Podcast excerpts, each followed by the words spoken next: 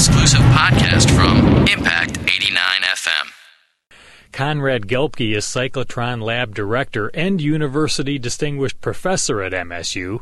He joins us now on MSU Today and begins by telling us what the National Superconducting Cyclotron Lab is. Uh, well, we are a laboratory for basic nuclear physics research. The fact that we're using superconducting cyclotrons is a technology uh, which was invented some 20 years ago, which was very cost effective to achieve some of the science goals which we wanted to accomplish.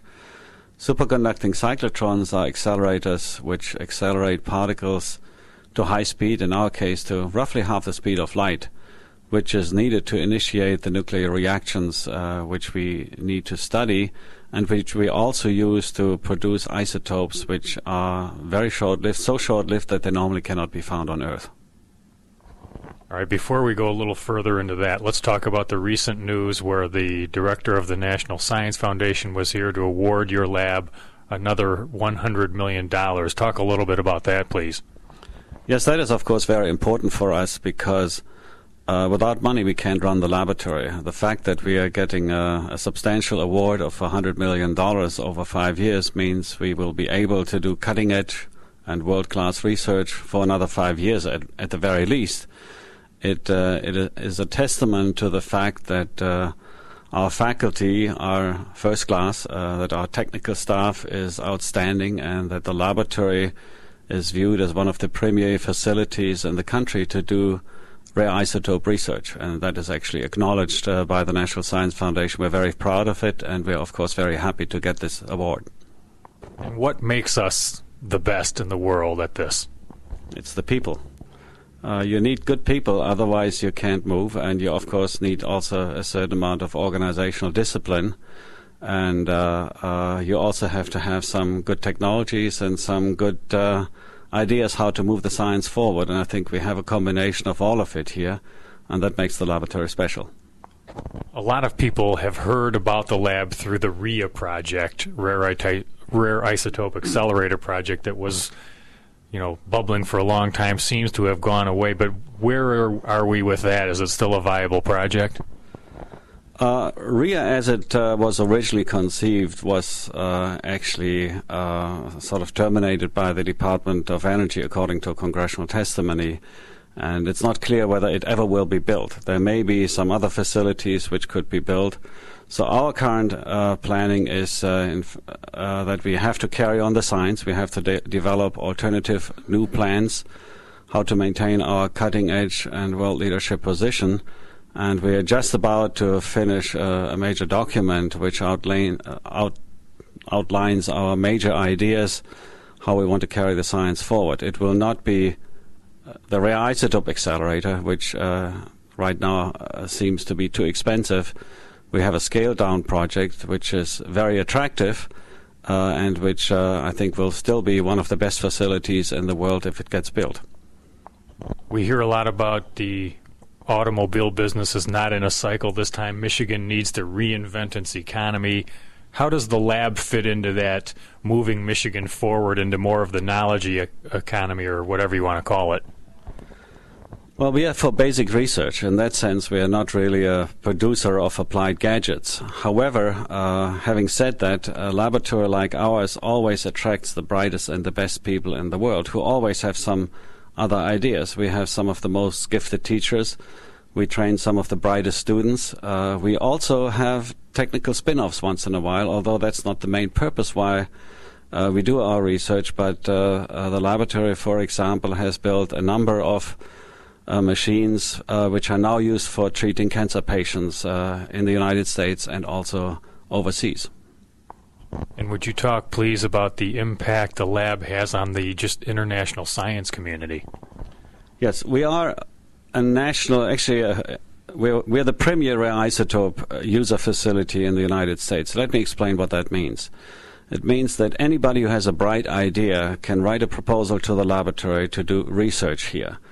Actually, our faculty are just uh, like any other user abroad. If they want to use our machine for their research, they have to go through the same process and the same peer reviewed evaluation uh, which is done by an external committee of experts. So we, we bring in some international advisors who are sort of the top of the crop, if you want to say it like this, and they come up uh, with a ranked order of which experiments should go forward. So in, in that sense, we are part of the fabric of the international science community. Uh, of course, the international people are coming here, only a, a, moder- a, modest fraction of the scientists are coming here. Most people who come here to do their research are from the United States. The National Superconducting Cyclotron Laboratory is on the campus of MSU, so I imagine you have students involved a lot in the lab. And is that undergrads all the way up to PhDs?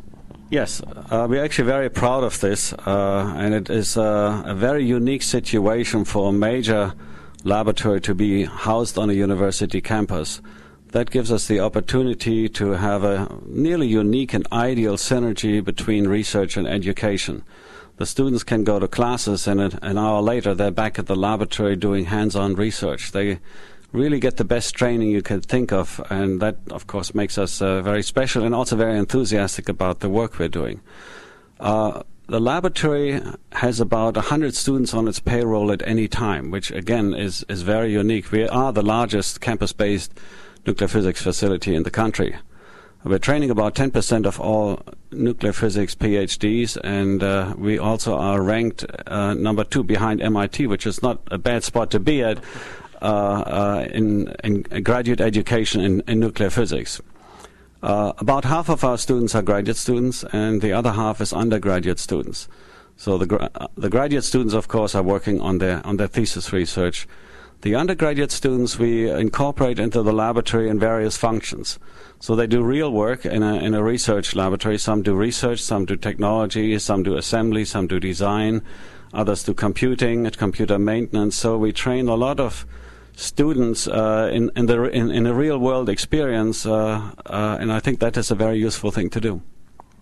How about K through 12 students? Do they ever get a chance to interact with the lab? Yes, uh, there are a number of our faculty are going out to high schools and uh, volunteer, volunteer work, talk about the cyclotron.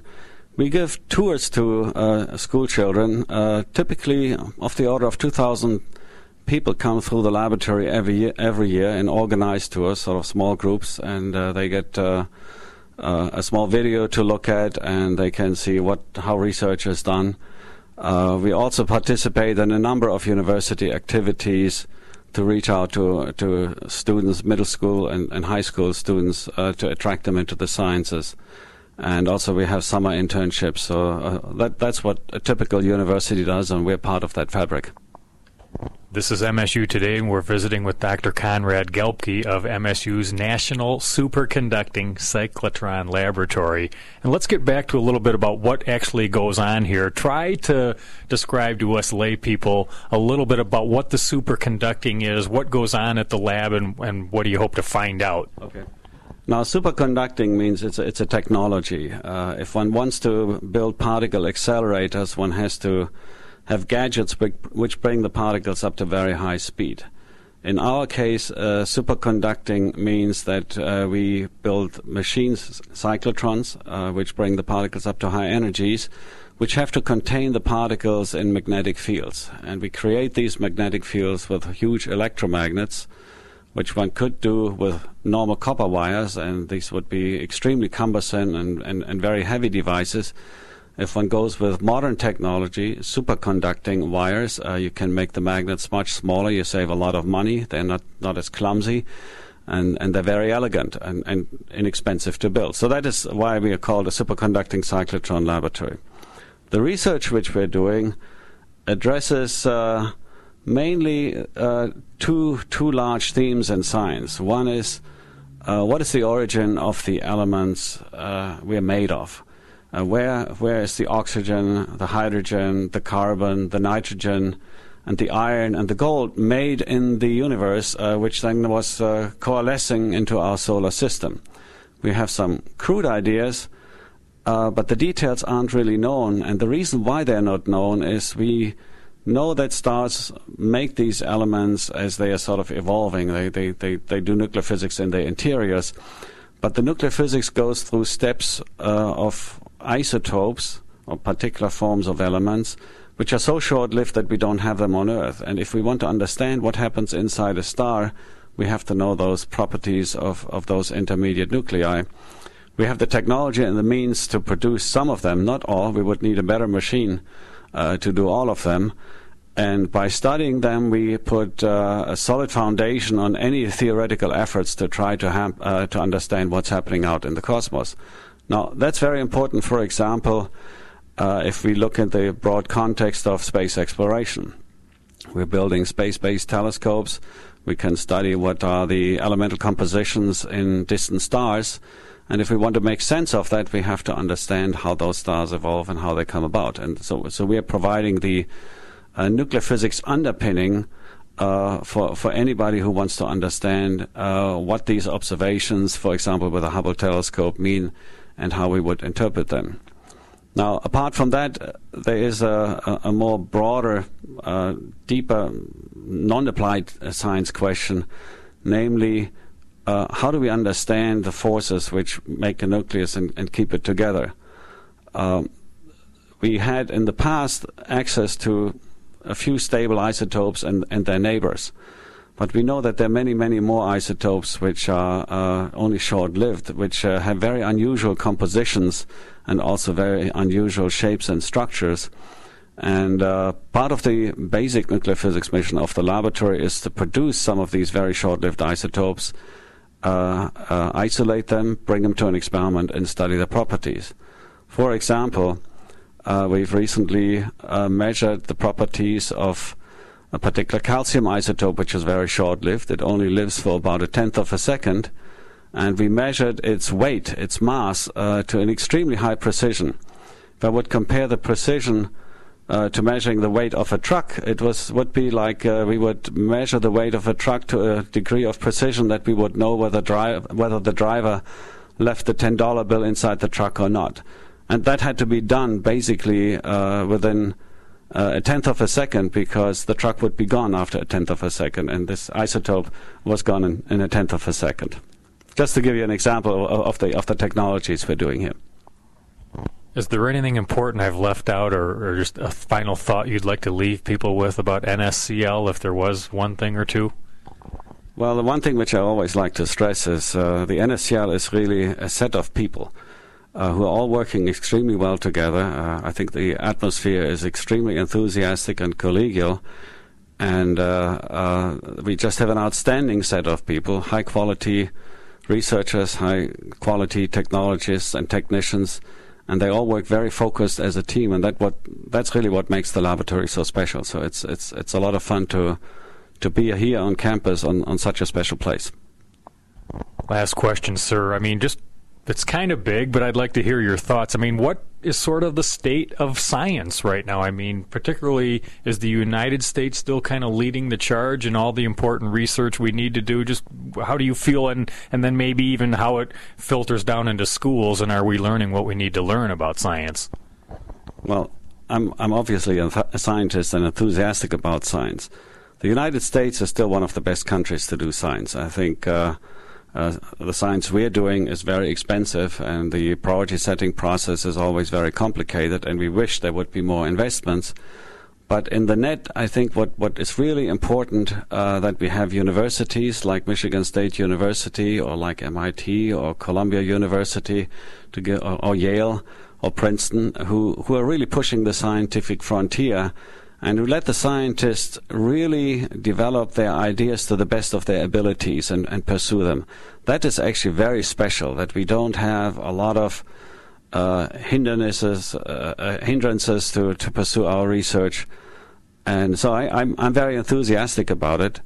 Obviously, uh, science at other countries is also growing. The international competition is becoming a very serious issue for us. Uh, for example, our laboratory will stay at the cutting edge probably for another five to ten years, but the competition abroad is investing huge amounts of, of resources and money into the research we're doing. And unless we are uh, building a major new capability on our campus, we will fall behind.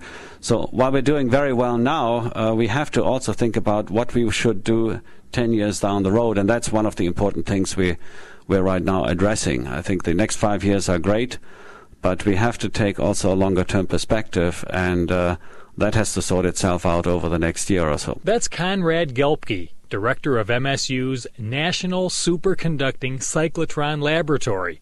For much more on the web, visit www.nscl.msu.edu. And this is WDBM East Lansing Impact Radio from the campus of Michigan State University, and it's Spartan Podcast on the web at spartanpodcast.com. For more MSU Today, visit us on the web at msutoday.com. With your Friday Night Insight weekly news recap, I'm Alex Rusciano. For the first time since 1994, the Democrats have gained control of both the House and the Senate after this week's national elections. This new status for the Democratic Party has given them a new influence over President Bush's policies, domestically and internationally, with the war in Iraq making the top of the list. When the Republican senator in Virginia, George Allen, conceded to Democrat Jim Webb, the Democrats picked up the seat they needed in the Senate, now having a 51 to 49 advantage. With this new change, Representative Nancy Pelosi, a Democrat from California, is on the verge of becoming the first woman to serve as Speaker of the House. Also, Bush nominated John R. Bolton to the post of UN ambassador again, and Defense Secretary Donald Rumsfeld resigned. And the election in 2008 seemed even closer as Tom Vilsack, the Democratic governor of Iowa, announced he was running for president. And in the Big Mitten, Democratic Governor Jennifer Granholm stepped up for another term when she was elected November 7th as well. American automakers are also stepping up their own sales in China. General Motors Corporation launched four new Cadillac models this week. The action is highlighting China's growing market for luxury auto class vehicles. Luxury car sales rose almost 25% in China for most of the year, and even other automakers and their models, such as the Bentley in Britain, have also seen sales grow tremendously.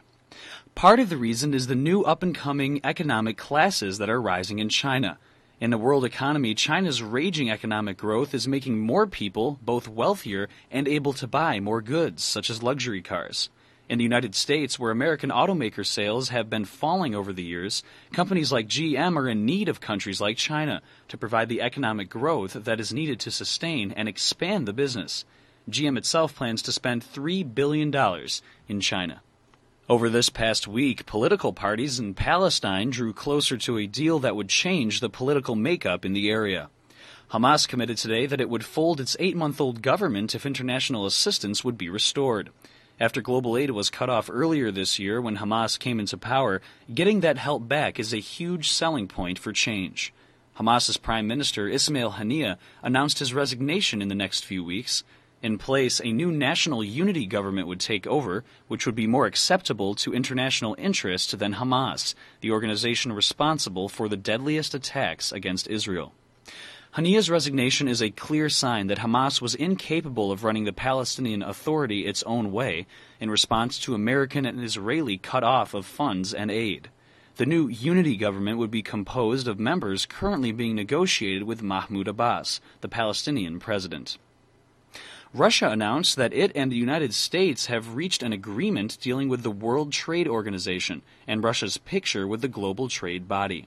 Joining the WTO is one of Russian President Vladimir Putin's main objectives. Putin has resented the fact that Russia is the only major economy to not belong in the organization. Both the United States and Russia hope to sign a formal agreement next week at the Asia Pacific Economic Cooperation Gathering in Vietnam. The World Trade Organization promotes free trade among the 149 countries within its scope. And tomorrow, MSU will play their last home football game at Spartan Stadium against Minnesota, and then finish up their 2006 season at Penn State the next week.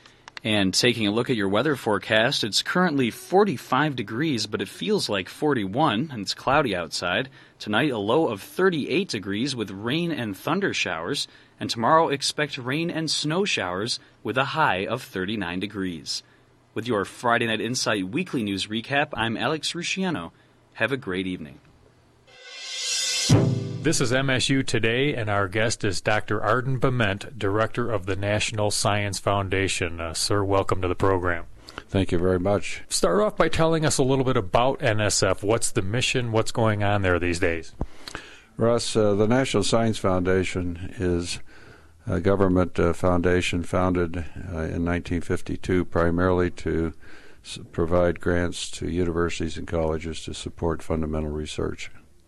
What is the state of science in the U.S. these days? I know that's kind of a large question, but where are we scientifically? I think we can say that uh, we still maintain our leadership in the world. Uh, we had a clean sweep of Nobel Prizes this year, which is a testimony to that fact. Through the uh, President's announcement of his American Competitiveness Initiative, there is an expectation of a doubling of the NSF budget over the next 10 years, which will give us more resources to fund more research grants over that period of time.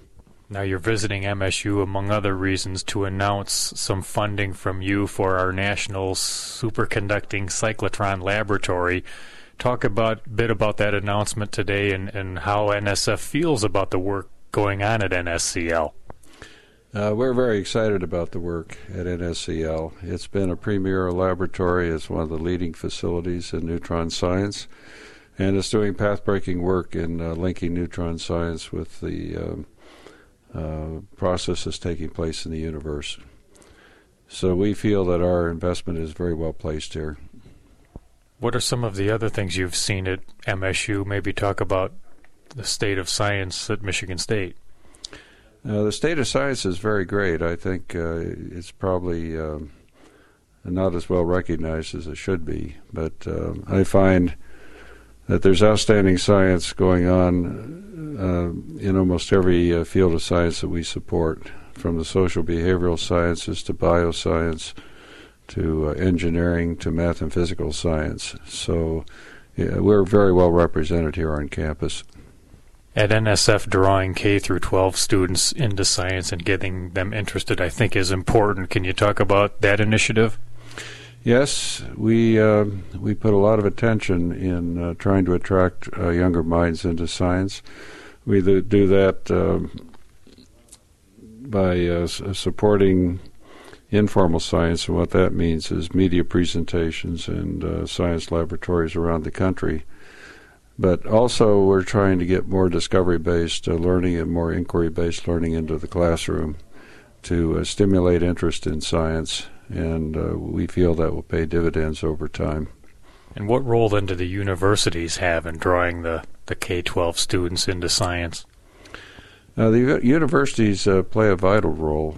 Um, uh, through our math and science partnerships, the uh, universities, especially Mich- Michigan State University, uh, engages directly with with the school districts and also with teachers in trying to improve math and science education in the uh, in the schools. And uh, in uh, my review of the program this morning, that's it's really a successful program. The Promise program here at MSU is is, is probably uh, the best or one of the best in the country. What's your answer to somebody who wonders why should we as a society continue to make investments in basic science and research with so many other competing demands on the federal budget? I think uh, most economists would agree that uh, investment in science has uh, yielded about a six percent increase in uh, in um, GDP over a long period of time. It's been a major driver of our productivity gains over time as well. So there's a real return on that investment in terms of uh, economic benefit to society, job creation. But in addition to that, there's there's also a benefit in in um, meeting the uh, the needs that the general public have for understanding the world about them, understanding um, uh, uh, critical processes that are taking place, and and trying to get a handle on some of the critical needs having to do with energy sustainability, water sustainability, uh, the environment, and also. Um, uh, predicting earthquakes and hurricanes. And there's also a quest for um, understanding uh, human values, how societies develop, uh, quality of life issues. And these are also supported by the National Science Foundation, this type of research. Anything important I've left out, sir, or just some, some final thoughts on NSF and or MSU? Well, we have a very good partnership between NSF and, and MSU, and I think that partnership will only get stronger with, with time. The um, the foundation is still evolving. We're still trying to uh, stay close to the frontier, and the frontier is moving. So science is changing. Uh, the conduct of science is changing. Uh, it the uh, the tools that are now available allow us to do research at a higher level of complexity and to take on scientific problems that um, were grand challenges, are grand challenges, and begin to wrestle with them. And uh, all that will, will create new knowledge that will be highly uh, invaluable to uh, to our society. That's Dr. Arden Bement, Director of the National Science Foundation. For much more on the web about the foundation, nsf.gov is the place. And for more MSU Today, you can visit us on the web at msutoday.com. You're listening to Exposure on 88.9 The Impact. Smoking helpline. Yes, I need to start smoking right away. Excuse me? I need to start smoking. Well, actually, it's the Stop Smoking helpline. The people in the apartment next to mine smoke three packs a day, and it drives me crazy. So I'm thinking four packs will do it. I think you want mysmokefreeapartment.org. It gives you the information you need to work toward a smoke free apartment building. A smoke free building? Without all that smoking? Uh, yeah, that's right. Make your apartment smoke free without making a stink. mysmokefreeapartment.org. When you get up in the morning and turn on the radio, you don't want to hear those other guys talking on your way to work, do you? You don't want to hear talking. You want to hear music. So here at The Impact, we are making you a promise. We're calling it the More Music Mornings 89 Second Pledge. We, the Impact, pledge that every weekday morning from 8 to 10 a.m., we will shut up and play music. We pledge that we won't talk for more than 89 seconds at a time, meaning more music all morning long. We pledge that every caller who requests a song between 8 and 10 a.m., Monday through Friday, will be entered to win a great Impact prize. And we pledge that in return for your listening to us, we will listen to you and play more music that you want to hear. So tune into The Impact for more music mornings. Let us know what to play, and maybe you could win some cool stuff. Only here on 88.9 The Impact. You're listening to Exposure on 88.9 The Impact. Phone lines are open at 432 3893. And now, back to Exposure. This is MSU Today on Impact Radio from the campus of MSU, 89 FM The Impact, and Spartan Podcast at SpartanPodcast.com. MSU Today is the program. As I mentioned, I'm Russ White, and we're happy to have really one of the fathers of Spartan Podcast and a passionate green and white alum with us, Steve Schram. Steve, welcome to MSU Today. Russ, thanks very much. It's great to be here today. And it's nice to be using the beautiful studios of your new home, Michigan Radio, which is a part of Michigan Public Media.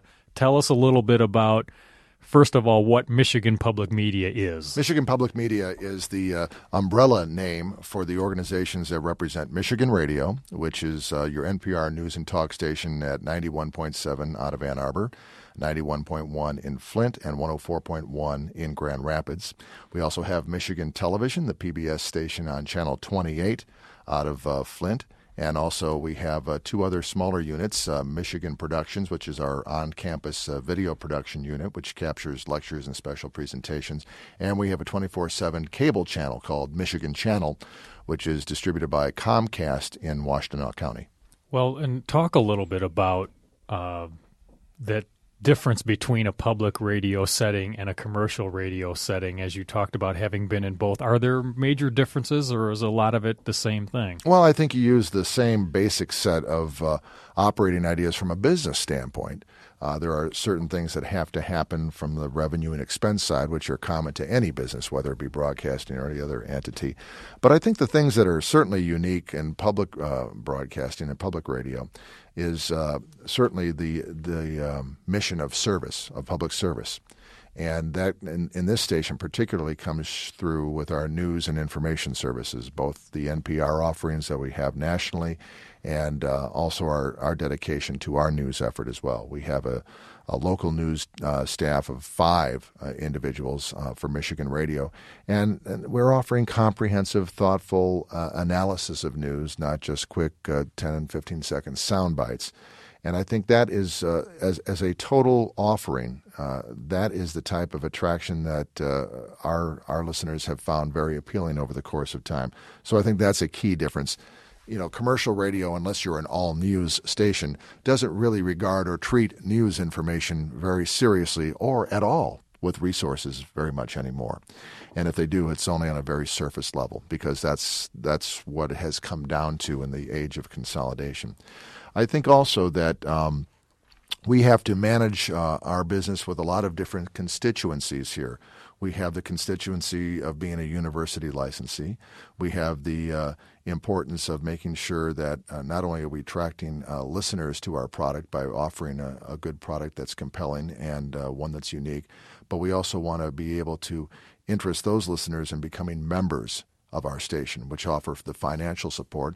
And, in our operation and many other public radio operations across the uh, country and public television as well, membership represents over 50% of the entire, uh, entire income that you're working with. So you have those uh, constituencies. And I think in, in public broadcasting, radio and television, the listenership and the viewership takes a much more uh, serious uh, ownership of what you do and what, what their interest is in what you do. So you get very specific feedback from listeners if you've said something or if you've put a news item on the air which they think is not uh, is not accurate or it goes against uh, the, the kilter of, of some type of uh, fair balance uh, coverage. So it is an interesting and passionate audience. And the way that you measure the passion, quite honestly, is not only how many uh, people you're able to serve, on a uh, documented basis, but how many of those individuals elect to become further engaged by becoming members, by, by becoming financially interested in the station. So, as director of Michigan Public Media, and now you are director, not interim director, you're yes. here for the long haul. What what are some of the challenges or some of the projects you're working on in the next several months or the foreseeable future? Well, we, we've uh, we've been there's some projects that were already in progress when I arrived here. Uh, the largest uh, you know physical project we have going on is the expansion of our signal on uh, in Grand Rapids on the west coast of Michigan, and we have been the last couple of years uh, building a brand new uh, tower with uh, new transmission, uh, improved transmission capabilities in terms of uh, the coverage area, and we'll also launch the debut of uh, HD radio for us on the west coast of Michigan. So we're exp- we're going through our final sets of uh, testing and uh, and uh, paperwork submissions to the FCC. Uh, very soon that will be done, and we will basically have uh, increased our power in that area fourfold. So we expect to be able to give a much more significant signal and coverage not only to our core Grand Rapids area, but even expanded areas as well. So I think that's a significant project for us from a coverage standpoint. From a product standpoint, we're always looking to um, examine the program lineup that we have now, whether they are local programs or programs from NPR or American uh, Public Media. Wherever our uh, program sources are, we're always looking at the mix and match of what makes the most sense in terms of uh, listener appeal. And I think uh, we have a new news director, Jerome Vaughn, who came to us from WDET about two months ago. And uh, Jerome, I think, will bring uh, additional energy and, and vigor to how we cover news in our area. We're very fortunate to have a Grand Rapids based news reporter. We have a primary uh, Detroit market news reporter as well. And then we have our, uh, the rest of our staff, which is assignable to whatever geography where there might be breaking news, whether that be in Flint, where we have another uh, signal, of course, or Lansing for state capital coverage, or anywhere else in southeast or southern lower Michigan, because with the with the benefit of three signals, both Grand Rapids and Flint and Ann Arbor, we do really consider ourselves the NPR news and talk station for Southern Lower Michigan. Steve, this is kind of a big question, but let's see where it goes. What is the state of, I guess, terrestrial broadcasting? We'll call it because, as you and I were saying off the air. Right. If we had been talking three or four years ago, the word iPod probably would not have even come up, and it's arguably now the biggest threat to terrestrial radio satellite radio is very much, I, I guess, not viable yet for certain. It could Right. make it, it could not make it. That's very much up in the air. But would Sure. you just, just talk about where we are and where we're going? Well, I, I have a, a lot of different personal opinions about the satellite radio issue. I think that, um, without question, there are some users of satellite radio to find it to be very convenient because there's a wide variety of choices available. Even inside of specific music genres, for example, there might be four or five different jazz channels depending on your uh, your liking. The same is true for classical and other types of more contemporary music. So I think satellite radio probably does give a wide variety of listenership, uh, a lot of choices to, to work with, which is fine. I think that um, it has also opened up the horizon on the kinds of different talk radio that is available, which is distributed in bits and pieces on terrestrial stations, but on satellite you might have an entire dedicated channel of one particular type of talk. So satellite has uh, brought those types of diversities. I think from a terrestrial broadcaster standpoint, uh, and having been a terrestrial broadcaster all of my career, I guess I take uh, some exception to the fact that the FCC licensed satellite broadcasters effectively with 100 channels per market of ability to program to a market, and they also have a uh, creative loophole where they can, and they do in, in some of the larger markets, do uh, traffic and weather reports. So they've in effect uh, given two companies 100 channels of licenses in each market in the United States. And to me, that's uh, I don't know if that's in the best interest of, of the public overall. I think also that um, terrestrial broadcasters are certainly more challenged by the fact there's more competition out there. So we have to do things differently and, and continue to be uh, reinventing our opportunity. And the way that that has been forwarded in our industry on the terrestrial side is with the de- with the debut of HD high definition radio. And uh, that is still yet to catch on because uh, auto manufacturers haven't found uh, a, a compelling reason yet to uh, accelerate the installation of HD radios in all their automobiles. It's starting to come in in higher end uh, uh, brands such as uh, BMWs and what have you. But you've got to recognize that most automotive manufacturers have an alliance either with XM, as General Motors does, or Sirius, as Ford and Chrysler happen to. And they do have economic benefit in terms of being able to uh, benefit from the subscription price that someone pays for satellite radio. So they're slower to get excited about HD radio because there isn't a financial model for them there. So even though HD radio is certainly going to be a superior product from a technical standpoint, and I think from my own personal listening, that HD radio, if you were driving in your car and you have a, a decent uh, audio system in your car, and not necessarily high end, but a decent one, you're going to find the clarity and the definition of HD radio to be far superior to satellite. Satellite is a distribution system. It doesn't necessarily mean it is the highest end quality. To put 100 signals on one beam of satellite transmission, they have to squash it quite a bit in terms of audio range. So I think HD radio, once it has a chance to get out there and establish itself, if someone really appreciates the high end value of the clarity of the signal, it, it will prove itself.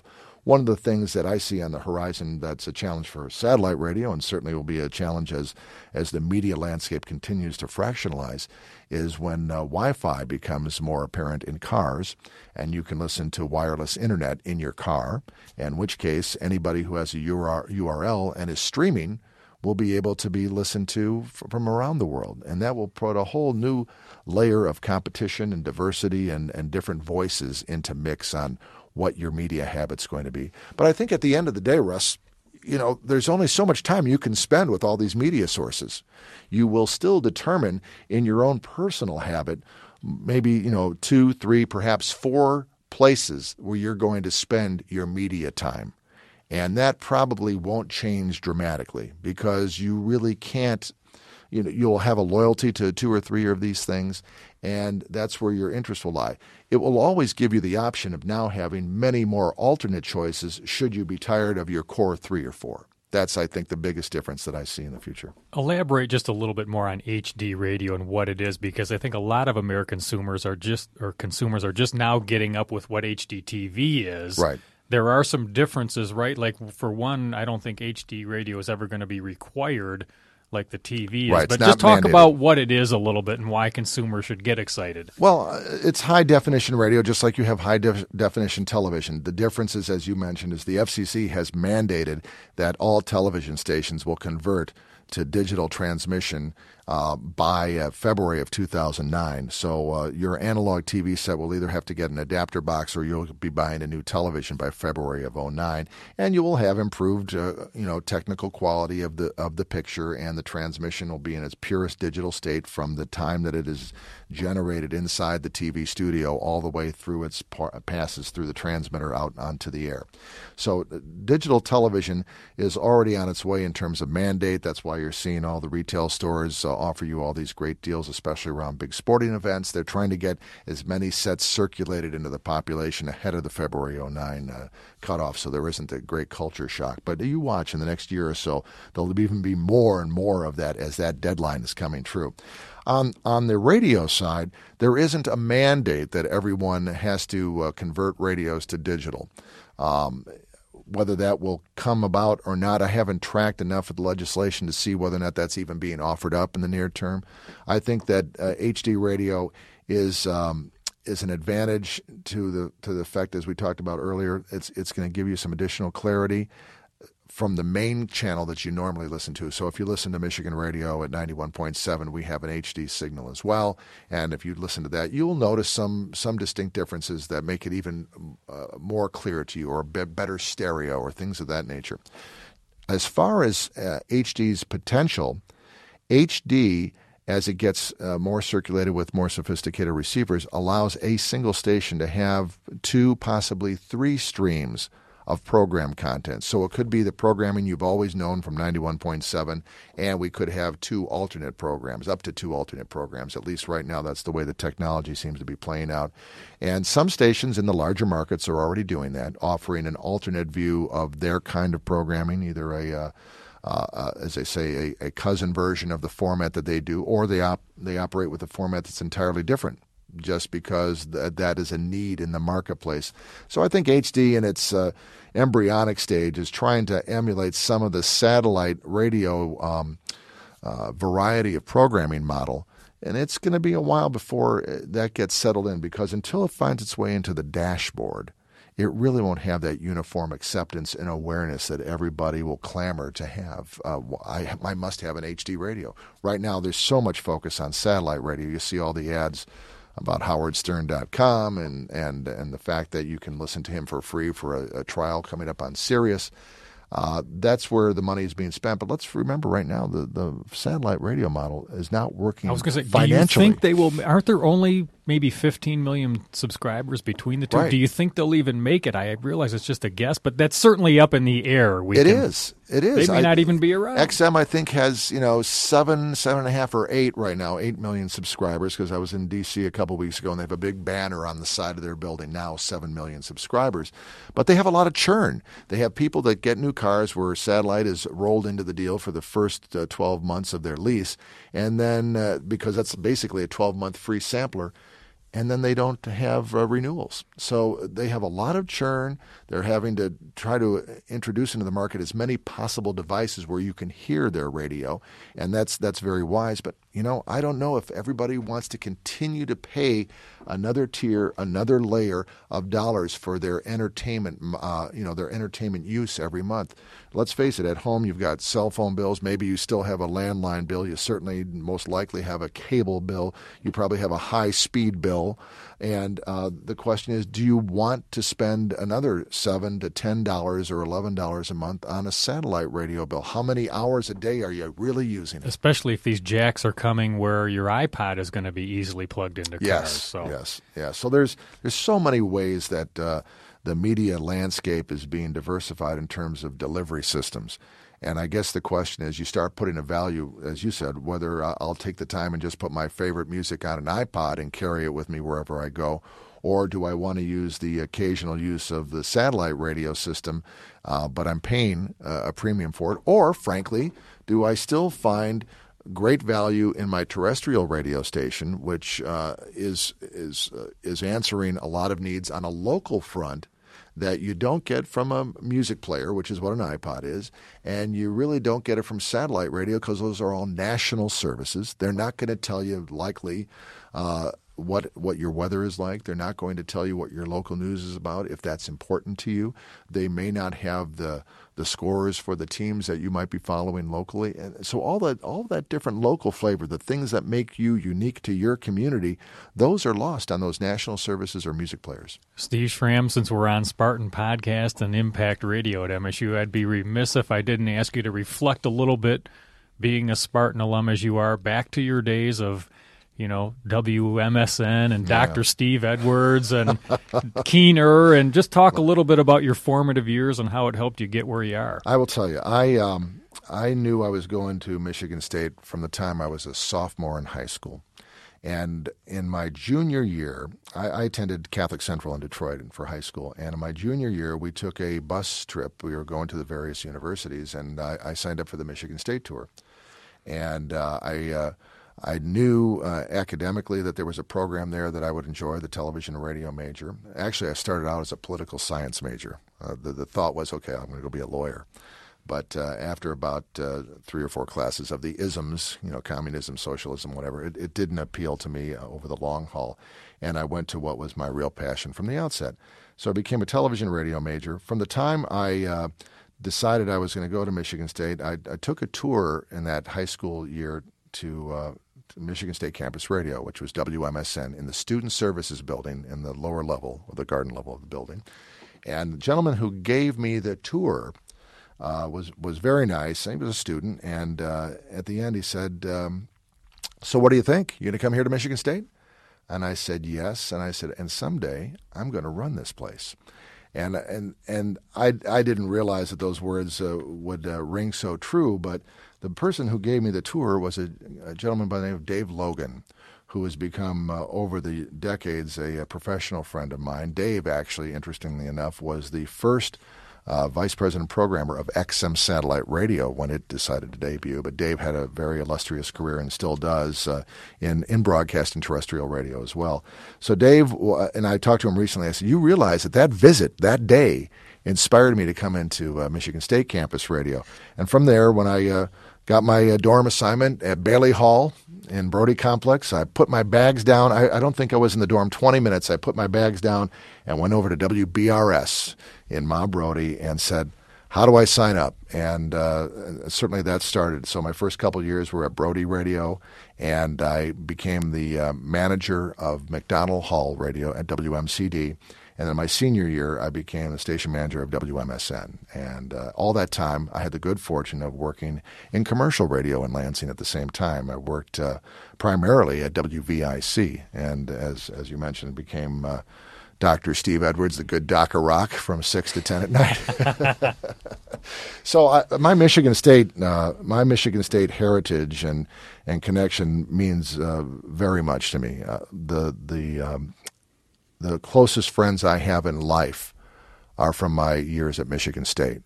And the camaraderie and the fraternity that campus radio allowed me as an individual on campus allowed me to find a place for, for Steve Schram at Michigan State because we recognize, we hear this all the time. Boy, Michigan State is a very big campus. It's easy to get lost or you may not know what areas to navigate. And I've always uh, said this in any of the career talks I've done. You need to find something. You need to find an organization. You need to find some kind of volunteer effort. You need to find some type of other than an academic interest, you need to find something to do at Michigan State to become wired and to really appreciate the value of the university and all of its all the offerings that it has. And for me, that was campus radio. That was my fraternity, if you will. And those people who uh, were with me in that grouping uh, are still with me today. They are, as I said, the best friends that I have. And even though we aren't uh, even in the same state for the most part, we do come together to celebrate the years that we enjoyed there. And they are the most uh, meaningful years of our life in terms of how they directed our career.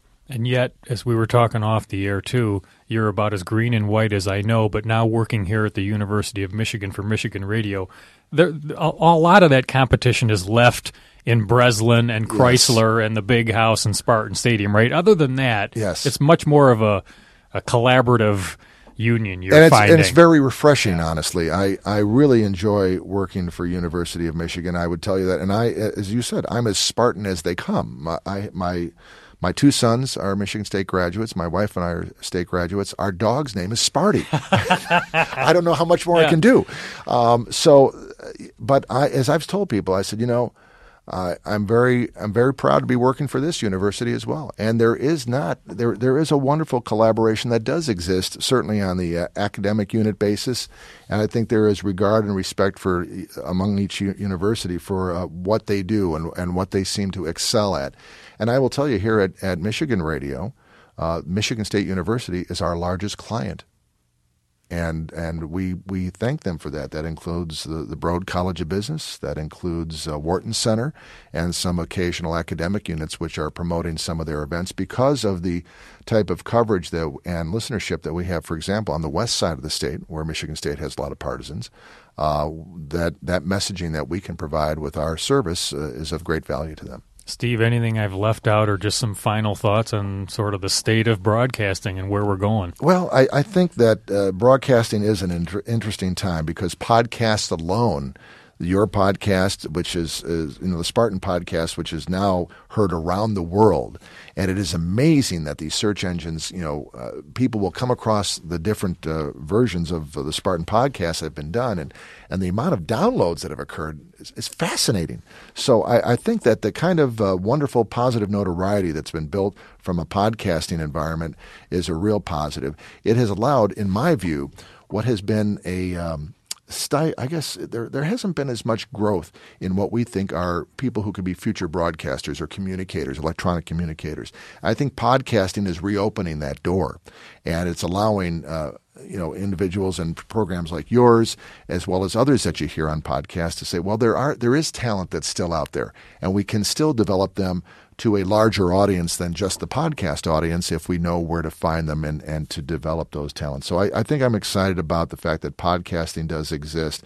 And I don't see it as a real threat to terrestrial broadcasting. I see it as a complement and as a niche uh, way to communicate.